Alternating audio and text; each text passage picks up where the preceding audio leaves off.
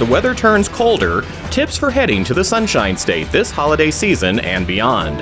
From the National Business Aviation Association, this is Flight Plan. I'm Rob Finfrock with your trusted source for business aviation news and information.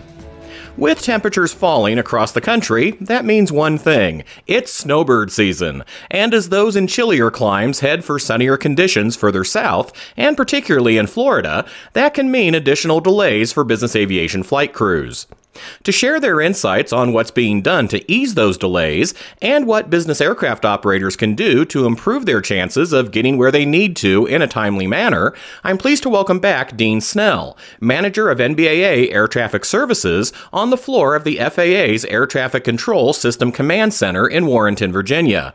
Also joining us from the ATC SCC is Jason Rooks, the FAA's National Operations Manager. And Jason, thanks for joining us again on Flight Plan. And before we look at Florida specifically, how is the travel forecast in general shaping up for this winter season so far? I think you're going to see a, an increase in traffic up and down the East Coast. I think, uh, in terms of pre COVID, post COVID, the behavior is more normal than it used to be.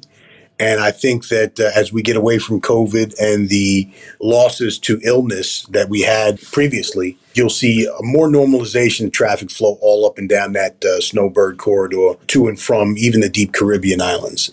The place that has not returned to pre COVID levels is probably the European and uh, Asian markets to and from the East and West Coast. That, those numbers haven't rebounded, and I don't know if we'll get back there soon, but along the East Coast, uh, as it pertains to this discussion, I, I think you're going to see a good, uh, robust travel season. I'm sure that's the case for business aviation as well, Dean. Yes, definitely. Um, you know, we're looking at pre-COVID numbers uh, for sure, if not even a little bit higher than than 2019. So we are definitely anticipating, as Jason said, a strong, robust holiday season, especially uh, along that eastern portion of the country uh, to and from uh, Florida and Caribbean. And Jason, the FAA has been hard at work on a host of initiatives in Florida and across the eastern seaboard of the United States to help handle more traffic and to handle it more efficiently.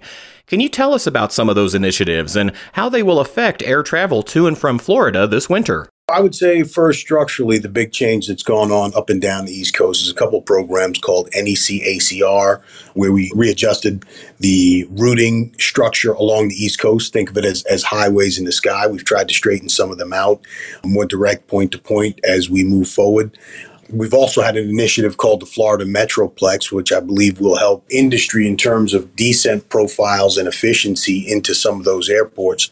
Those were needed and, and, and necessary procedural upgrades within the national airspace system that probably had been long overdue. So I do believe you'll see some gains from that along the East Coast. Additionally, we now have, uh, I think last we spoke, we didn't have uh, Washington Center Sector 30 open, which is an ultra high. We're still pressure testing uh, that piece of airspace to see what the capacity is and what they can do for throughput, and looking at the behavior of uh, industry in terms of flight plan filings and final altitude filings along the East Coast. Hopefully, and, and I do have a strategy session coming up with the field facilities, hopefully, in advance of routing general aviation traffic around airspace or uh, route out options, uh, hopefully we can maximize it, that new piece of airspace along the coast and everyone can stay on what they would hope to get normally. Of course, even with these new procedures, we still run into times when bottlenecks do pop up. What are some of the constraints that operators may still experience, Jason? I believe along the East Coast, you'll just see a, a sheer volume issue. Uh, one of the things that we do well is we manage southbound volume in terms of route structure, in terms of airspace flow programs, ground delay programs, whatever the initiative is. Traveling southbound, we typically have a really, really good handle on it. I think the times that it's become overwhelming in the in the last few years as, as we really pulled it apart is managing the northbound demand simultaneously coming off the Florida Peninsula or uh, foreign ANSPs. The the sheer volume is just so much that they, they get backed up into departure delays. We have to figure out ways to slow the system down. Coming northbound, I think, is the future of where we're going But that being said, overall, I think what you're going to see uh, for the most part is a capacity problem. And so trying to smooth that capacity out, one of the unintended consequences of the Florida Metroplex was we used some of the unused airspace within Jacksonville Center to spread that traffic out. And in doing so, it changed the behavior of how Jacksonville Center works during time periods where they used to be congested on the East Coast mostly. That uh, program spread that traffic out. However, it removed what we call their outs, their natural outs to, to push traffic to the West Coast. Well, now that demand is already there. And so we just have to sort of fill in the gaps as to what we're going to do to offset that. So uh, we're going to look and learn this season as we move into these new efficiency programs and configurations. And like I said before, they all have to sort of be pressure tested to see what the changes have become. And I believe that this is probably the first year where we're going to have more of a normal season and really get a, an opportunity to exercise. I think Jason gave a really good description, and I'll add that you know the three main constraints we saw last spring were weather volume and facility staffing. I think the main constraints this season will be primarily weather and volume, with with staffing still being there, but hopefully not as present. You know, we'll see going forward. But volume is definitely, I would say, our most significant constraint with convective season behind us. We'll certainly be dealing with winter issues, but you know the warm weather and pleasant weather conditions in the Florida and the Caribbean is certainly a draw for for many. You know, we all know the high volume must be managed in the form of required route structure and when needed, uh, airspace flow programs, indoor terminal initiatives such as ground delay programs or ground stops. And the most common destinations historically down in Florida have been uh, West Palm Beach, PBI, and Naples, APF. For that reason, ground delay programs into those specific airports are most common, especially around the weekends and holidays. On the reverse side, uh, coming back into the Northeast, uh, Teterboro, Morristown, and Westchester White Plains are historically the airports that need to be managed closely, uh, resulting in ground delay programs and or ground stops on those high volume days. And as I had mentioned, you know, staffing constraints uh, were common in Jacksonville Center last spring.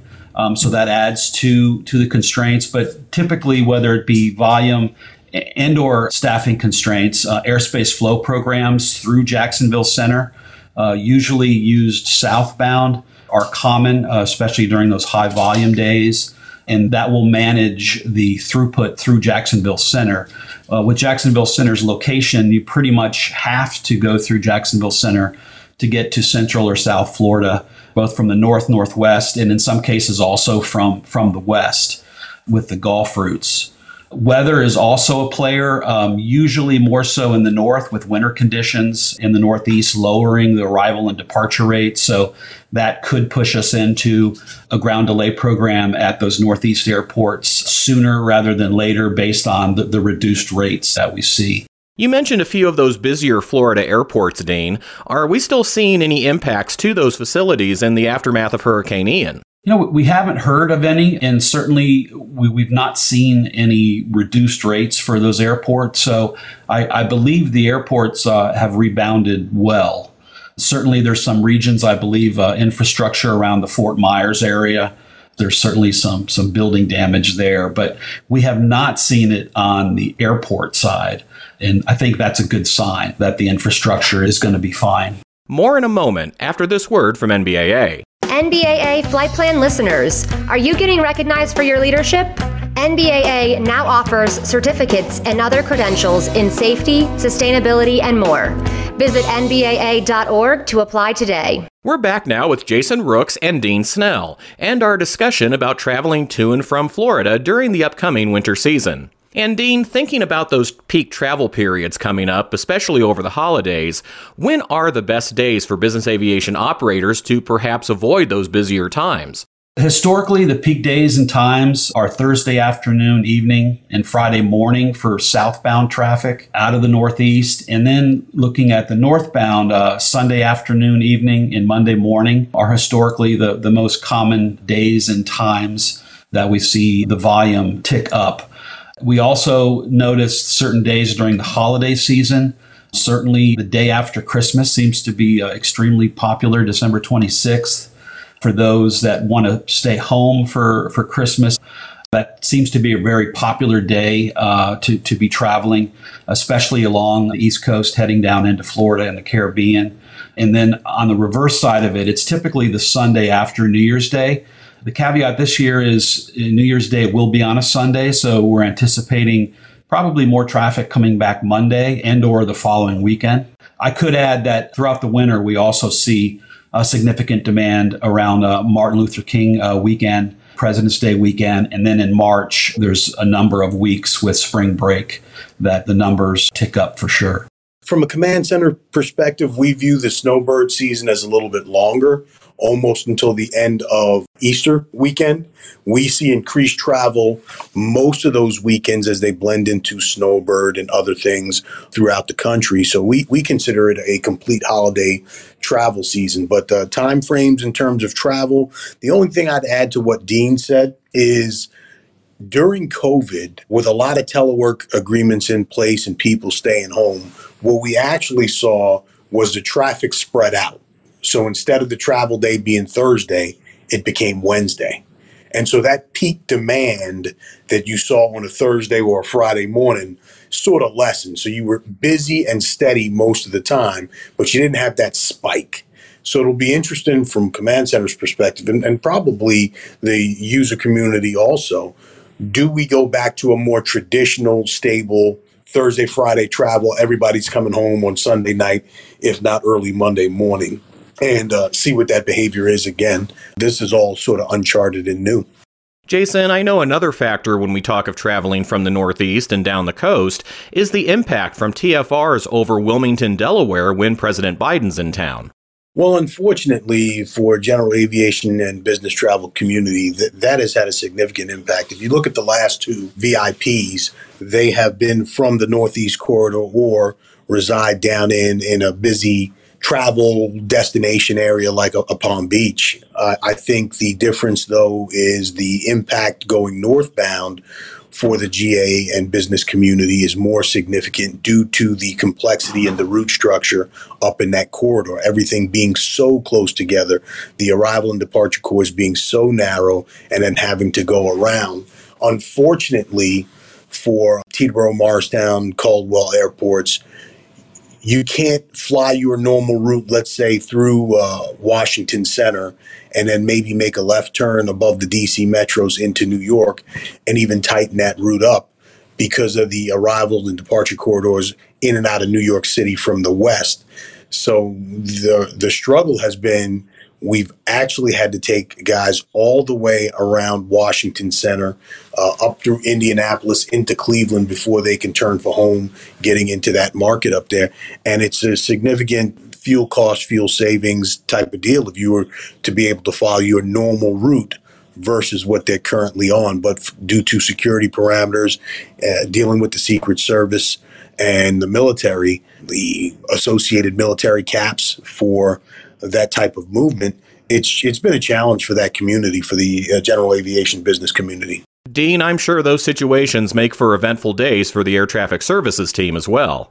Yes, I would just add a few other particulars. And primarily, it is the traffic heading into Teterboro, Morristown, Caldwell from the south. And, and, the reason for that is the JAIKE arrival, which is the common star that is used for arrivals from the south into those airports, is not available as it, it goes right through the TFR. So the only route options available are either that route up through Indy and Cleveland Center, as Jason had mentioned, uh, which adds a significant mileage, and the, the Deepwater WATRS route. And now the WATRS route, while still adding miles, will be less miles than the uh, route up through Cleveland Center. So for those aircraft that are equipped and can do the deep water routes, that tends to be a better route option into Teterboro and Morristown uh, when that TFR is active. We also have noticed that sometimes the TFR will extend into Monday morning. So that's something to keep an eye on as it, it could go well into Sunday evening that these required reroutes are in place. Something else that's impacted routes up and down the Florida coast has been the increased cadence of launches from Cape Canaveral. Like many, I stayed up late recently to watch the Artemis 1 launch, and I also took a look at flight tracking sites for that area. I could not believe the volume of traffic there was along the coast at a quarter to two in the morning, and you could see how it was all being rerouted around that huge chunk of closed airspace. Yes, the Artemis launch surely had the most airspace effect that I have seen with a space launch. And with it being the, the first launch of Artemis, you know, I, I think that was done to certainly make sure that the airspace that's needed was protected. Most of the um, launches off of Cape Canaveral, they certainly do shut airspace off, but it's nowhere near the significant amount of airspace that we saw with Artemis. The most common loss of airspace is the AR routes to Central and uh, Southwest Florida, with that going very near the Cape. Those routes are commonly closed during space launches, and all of those required routes and airway closures are put out via FAA uh, advisories from the command center so that aircraft will be notified beforehand that those routes will be shut down so they can look at alternate routes uh, to get to that portion of Florida. I think NBA does a great job, and organizations like that brief, briefing the uh, business community and the general aviation community all up and down the East Coast because that stuff is very confusing. And as we get better and better at it, hopefully we can streamline the process. One, to make it more efficient, and two, so that everyone has a better understanding of what's going on up and down the East Coast. I don't believe that we're as efficient as we can be with it but there again, hopefully we get more nighttime launches, things like that over the middle of the night, something less impactful. So when those route closures do impact uh, the flying public as a whole, all of that stuff gets pushed to the overland routes over Jacksonville. And that really becomes the choke point in terms of uh, just a sheer capacity issue. And that's when you see the delays and initiatives go into place to support Jacksonville Center. What additional insights or advice would you like to share with business aviation operators, Jason, as they make plans to head to Florida over the next few months? I would say my biggest thing is they have the opportunity to dictate when they travel more so than uh, anyone else.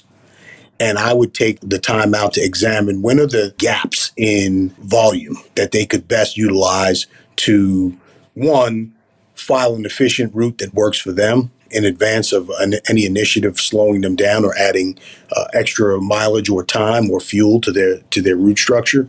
But be flexible would be my thing. Take an extra day or leave earlier, whatever the customer wants to have an overall good experience. That's what I see.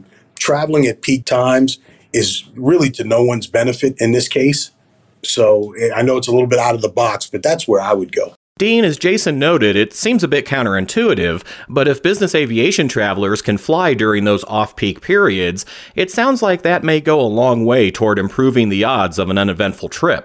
Yeah, and I know that's not always possible based on your customer wishes. So if you do fly during those peak times, just pretty much be aware that delays are likely during those peak times. So maybe letting your uh, passengers know that this is a, common time for for traffic uh, to be on the heavy side, and we might experience some delays. What I see quite often, um, especially on northbound flights on Sundays, is if you are able to leave earlier in the day on Sunday, you avoid a lot of that peak traffic because it really starts picking up Sunday afternoon, yeah, early evening into the Northeast. So that is definitely an area where I see you could help yourself uh, by leaving just a little earlier on Sunday.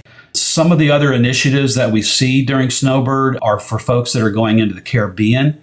And a very common initiative we see is an airspace flow program in the southern portion of Miami Center going into the Caribbean. This is most common on the weekends as traffic picks up. We also commonly see an airspace flow program managing arrivals into Providenciales in the Turks and Caicos, uh, and that is very common on the weekends. The other item you might want to make sure you keep an eye on is looking at the NOTAMs to make sure that the general aviation parking is available. We've seen at St. Martin uh, the general aviation uh, parking constraints actually end up in a ground stop for St. Martin, even as aircraft are airborne and heading in that direction. So, so those can be uh, quite trying for, for flight crews, and it's something to to be uh, aware of and, and, monitoring those NOTAMs to make sure. Um, the other quick item is during uh, the Thanksgiving period and the period between um, Christmas and New Year's, we do get utilization of the HARP routes. Uh, the HARP routes are routes and airspace that is commonly used by the military that they will give to the civilian flight operators, allowing them to open up more airspace along the mid Atlantic region off the Virginia coast. Uh, that gives us a little more airspace, a little more room during those peak times, and uh, that those routes will be utilized both northbound and southbound during those weeks. If your travels take you to Florida, ski country, or anywhere else this winter, NBAA Air Traffic Services works to assist business aircraft operators in their flights across the National Airspace System and to ensure equitable access to airports and airspace. Learn more at nbaa.org forward slash ATS. And NBAA's weather resource at nbaa.org forward slash weather offers a wealth of information about operating through winter and other adverse weather conditions. So be sure to check that out too before your next flight in the cold, snow, and ice. And that's the latest from the National Business Aviation Association. Remember, you can subscribe to all Flight Plan episodes at Apple Podcasts, Google Podcasts, and Spotify or wherever you find your favorite podcasts, including by asking your virtual assistant or connected device. Of course, you can also download Flight Plan directly from NBAA.org. I'm Rob Finfrock. Thanks for listening, and join us next time for a new episode of Flight Plan.